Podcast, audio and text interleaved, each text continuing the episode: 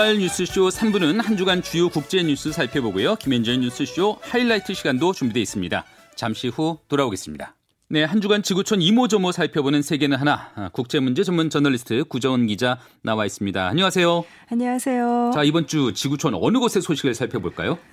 오늘은 이집트 쪽으로 가봐야 될 것 같습니다. 이 이집트의 수에즈 운하 뭐 다들 들어보셨을 거예요. 지중해 또 홍해를 연결하는 수에즈 운하. 네, 이 운하가 멈춰버렸습니다. 아 그래요? 이 에버기븐이라는 초대형 컨테이너선이 현지 시간으로 23일 오전에 이 수에즈 운하 한쪽 끝에 이제 멈춰 섰는데요. 네.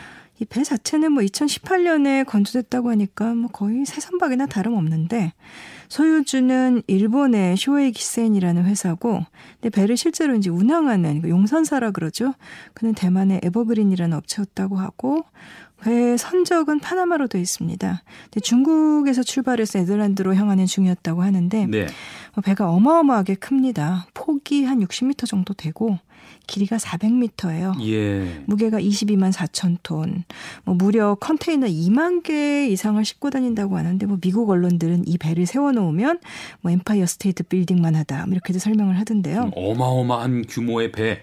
예. 근데 이제 바람이 강하게 불면서 선체가 항로를 이탈을 했고 이 수에즈 운하는 이제 바다가 아니라 운하기 때문에 깊지 않습니다. 그래서 그렇겠죠. 예. 한쪽 제방에 이제 뱃머리가 걸렸고 또 다른 쪽이 이제 배가 방향을 틀면서 다른 쪽 제방에 걸리면서 한마디로 운하를 그냥 가로막은 거예요. 아. 이제 뭐 다행히 선원들은 무사했고 뭐 다치거나 그런 사람은 없고 뭐 기름 유출 같은 일은 없었습니다. 야, 운하 한가운데서 그냥 바리케이트가 쳐진 그런 상황이네요. 예. 지금 어떻게 사고는 어떻게 수습이 되고 있어요? 그 수에즈 운하관리청이라 그래서 거기 관리 당국이 있는데 일단 그 자초한 뱃머리 쪽에 제방을 지금 굴착을 하고 있습니다. 근데 배가 워낙 크다 보니까 이렇게 뭐 불도저로 굴착하는 모습을 가지고 뭐 이집트 사람들이 약간 좀 희화해서 그걸로 언제 되겠느냐 이렇게 인터넷 밈도 막 돌리고 그러던데 아. 일단 운하를 가로로 막고 있으니까 예. 좀 방향을 틀어가지고 운하와 평행이 되게 돌려야 되고 그다음에 이게 좌초돼 있으니까 물에 띄운 다음에 이동을 시켜야 되거든요. 네네. 근데 배가 너무 커서 이제 부양을 하려고 시도를 했다가 실패를 했고 25일에 일본 측 선주가 네덜란드하고 일본의 전문 군안 업체를 선정을 해서 현장에 투입을 했습니다. 근데 우선 무게를 줄여야 되는데 여기 실려 있는 컨테이너가 2만 개가 넘는다고 말씀드렸잖아요. 네. 근데 이거 빼내는 거는 절차도 복잡하고 뭐 또 너무 오래 걸리기 때문에 배에 실려 있는 이 평형수 그거를 빼내 갖고 부양을 하려고 하는 모양이에요. 근데 사고 처리에 뭐 잘못했다가는 한 몇 주씩 걸릴 수도 있다. 뭐 이런 얘기들이 나오네요. 야, 이거 어쩝니까? 어떻게 합니까, 이거? 이거 사상 초유의 사건인 거 사태인 것 같은데. 이게 도로 위에 병목 구간에서 사고가 난 것처럼 꽉 막혀버려서 그 운하를 지나려던 다른 배들도 다 멈춰선 그런 상태겠네요? 예, 이게 말씀하신 대로 지중해와 홍해를 연결하는 거고 이제 아시아, 아프리카, 유럽 이 세 대륙의 길목이잖아요. 이 운하 길이가 190km인데 뭐 잘 알려진 대로 세계에서 제일 크고 중요한 운하죠. 뭐 글로벌 교역의 핵심 통로고요. 통계를 보니까 작년에 이 운하를 지나간 배가 약 1만 9천 척이에요. 하루 평균 50척 이상이 지나갔고 예. 그 수치를 보면은 세계 교역량의 12%가 이곳을 통과한다고 합니다. 그러니까 특히 이제 아시아에서 뭐 한국을 비롯해서 뭐 중국이라든가 아, 아시아에서 유럽으로 가는 수출품들 배로 운반될 때 거의 다 여기를 지난다고 보시면 돼요. 그렇죠. 근데 사고 때문에 지금 대기 중인 배만 150여 척이라고 하는데 사실 예전에도 뭐 사고가 아예 없지는 않았어요. 음. 2004년에 유조선이 좌초돼서 사흘 정도 막힌 적이 있었고요. 네. 또 2017년에도 뭐 일본 배가 또 방향 틀어져 갖고 한 몇 시간 정도 지연이 됐는데 그 이번 사고처럼 이렇게 큰 사고는 처음인 것 같습니다. 자, 이렇게 운하가 막히면은 이 어떻게 돌아가야 되나요? 돌아가는 방법이 어- 어떻게 되나요, 여기? 아프리카 대륙을 남쪽으로 삥 돌아서 전체를 다 돌아야죠, 뭐. 이 그 아프리카 대륙 남쪽 끝에 그 남아공의 그 유명한 희망봉 있잖아요. 네.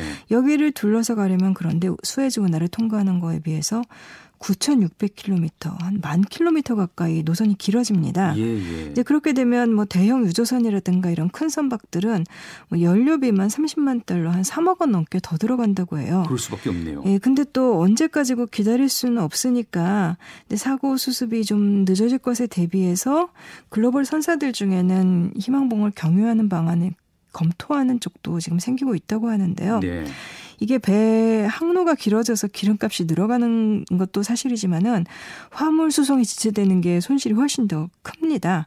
그러니까 선박 운항이 지연되면은 선주들 입장에서는 뭐 하루에만 한 6만 달러 그러니까 7천만 원씩 손실을 본다고 해요. 예, 예. 그러니까 만약 일주일 넘게 이제 수습이 안 되면은 뭐 희망봉을 돌아가는 게 더 나을 거고 일부는 또 뭐 그 비행기 수송으로 돌릴 수밖에 없을 거고요. 이론적으로는 이 남쪽으로 아프리카 돌아가는 거 말고 예를 들면 뭐 북유럽과 동아시아 이 사이에는 뭐 북해 항로로 우회를 하는 것도 이론적으로는 가능합니다. 네. 실제로 그 2009년에 독일의 한 해운회사가 그러니까 세빙선이 없이 이제 네덜란드 로테르담에서 이 북극 쪽 항로 지나가지고 그 한국의 울산까지 이 7,400km 북해 항로 선박을 운항을 한 적이 있었대요. 아니 그 뭐 얼음이 있지 않아요 북극 쪽에? 그 문제는 그거죠. 그러니까 이 북해 항로가 열리는 거는 사실은 여름철에 한 한 달 반에서 두 달 정도? 6주에서 8주 정도에 불과하다고 합니다. 지금 참 눈길을 끄는 게 또 러시아는 이번 수해주 운하 사고가 나니까 봐라 북해 항로가 대안이 될 수 있는 아. 이유 중에 하나 아니냐 또 뭐 이렇게 러시아 정부기관이 트위터에도 올리고 했던데 현실성은 매우 떨어집니다. 예. 어쨌든 간에 이번 수에즈 운하에서의 사고로 세계 교역에서는 큰 차질이 불가피하겠네요. 코로나19 때문에 벌써 1년 넘게 사실은 세계 물류가 좀 지장을 받고 있죠. 예. 근데 지금 각국이 경제 회복에 뭐 돈을 퍼부으면서 안간힘을 쓰고 있는데 하필이면 수에즈 운하가 막힌 그런 꼴이 됐는데요. 정말 엎친 데 덮쳤네요. 예. 또 작년에 그 세계 공장인 그 중국이 팬데믹 때문에 상당 기간 그 생산을 줄였잖아요. 다행히 중국 경제는 회복이 되고 있는데 그러면서 중국의 내수가 늘어나 가지고 뭐 유럽으로 보내는 수출 물량이 줄고 있다 뭐 이런 얘기도 있거든요. 네. 이제 근데 또 거기에 수에즈 사고가 나니까 뭐 유럽에서는 이러다 유럽에 커피도 모자라는 거 아니냐 뭐 이런 얘기까지 합니다. 물론 좀 과장이긴 한데 이런 예. 얘기가 나오는 이유가 그 인스턴트 커피 만드는 원두를 세계에서 가장 많이 생산하는 나라가 베트남이에요. 이제 거기서도 이제 스위스의 그 네슬레, 이 네스카페 커피 믹스를 만드는 그 원료를 수에즈 운하를 거쳐서 이제 유럽으로 보내는데 그래서 이런 얘기까지 나오는 거죠. 음. 근데 이제 수입을 하는 쪽에서도 문제지만 수출하는 쪽도 문제가 크죠. 이제 물류가 막히면은 재고 물품을 쌓아둬야 되는데 이게 기업들 입장에서는 이 창고에 쌓아두는 것 자체가 전부 손실이니까 영향이 없지는 않을 것 같습니다. 우리나라 쪽 손실은요? 사고 수습이 늦어지면 우리도 이제 유럽으로 가는 물품들 수출 일정에 좀 차질이 생길 수는 있어요. 예. 그리고 또 이제 이집트에 뭐 삼성전자, LG전자 일부 생산 시설이 있고 또 많지는 않아도 한국 기업들 공장이 좀 있거든요. 음. 근데 여기서 생산된 물건들은 이제 뭐 이집트 북부에 그 항구를 통해서 지중해 거쳐서 유럽으로 바로 가든가 아니면은 또 수에즈 운하를 타고 이제 중동이나 그 아프리카 동부 이쪽으로도 좀 수출이 된다고 하더라고요. 그래서 일부는 영향을 받을 것 같고요. 이제 뭐 홍해 쪽에 이집트에 그냥 내륙으로 운하 안 통하고 그렇게 해서 가는 방향 이런 것도 얘기가 뭐 나오고 있는 모양인데 좀 경제성이 많이 떨어집니다. 그리고 또 그쪽에 아프리카 동부 해안에 그 소말리아의 극단 세력 공격이라든가 뭐 이런 지정학적인 불안 요인들도 좀 있고요. 그러네요. 자, 이 운하를 이용했던 기름 수송선, 뭐 원유 운반선 이런 것들도 있을 것 같은데 기름값에는 영향이 없을까요?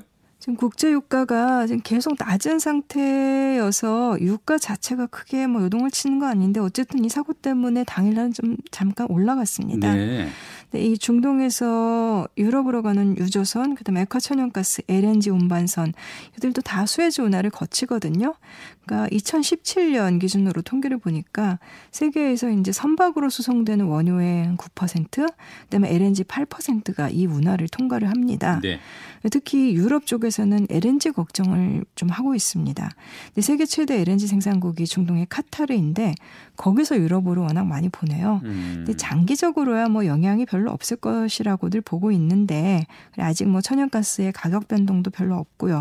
그렇지만은 이게 참 누군가의 위기가 누군가한테는 또 기회가 될 수 있잖아요. 그래서 수에즈 운하 이 사고 수습이 길어질 것에 대비해서 뭐 미국의 LNG 업체들이 유럽으로 수출 늘리는 거 뭐 검토하고 있다. 이런 보도도 나옵니다. 예, 북해 항로를 띄우는 러시아처럼요.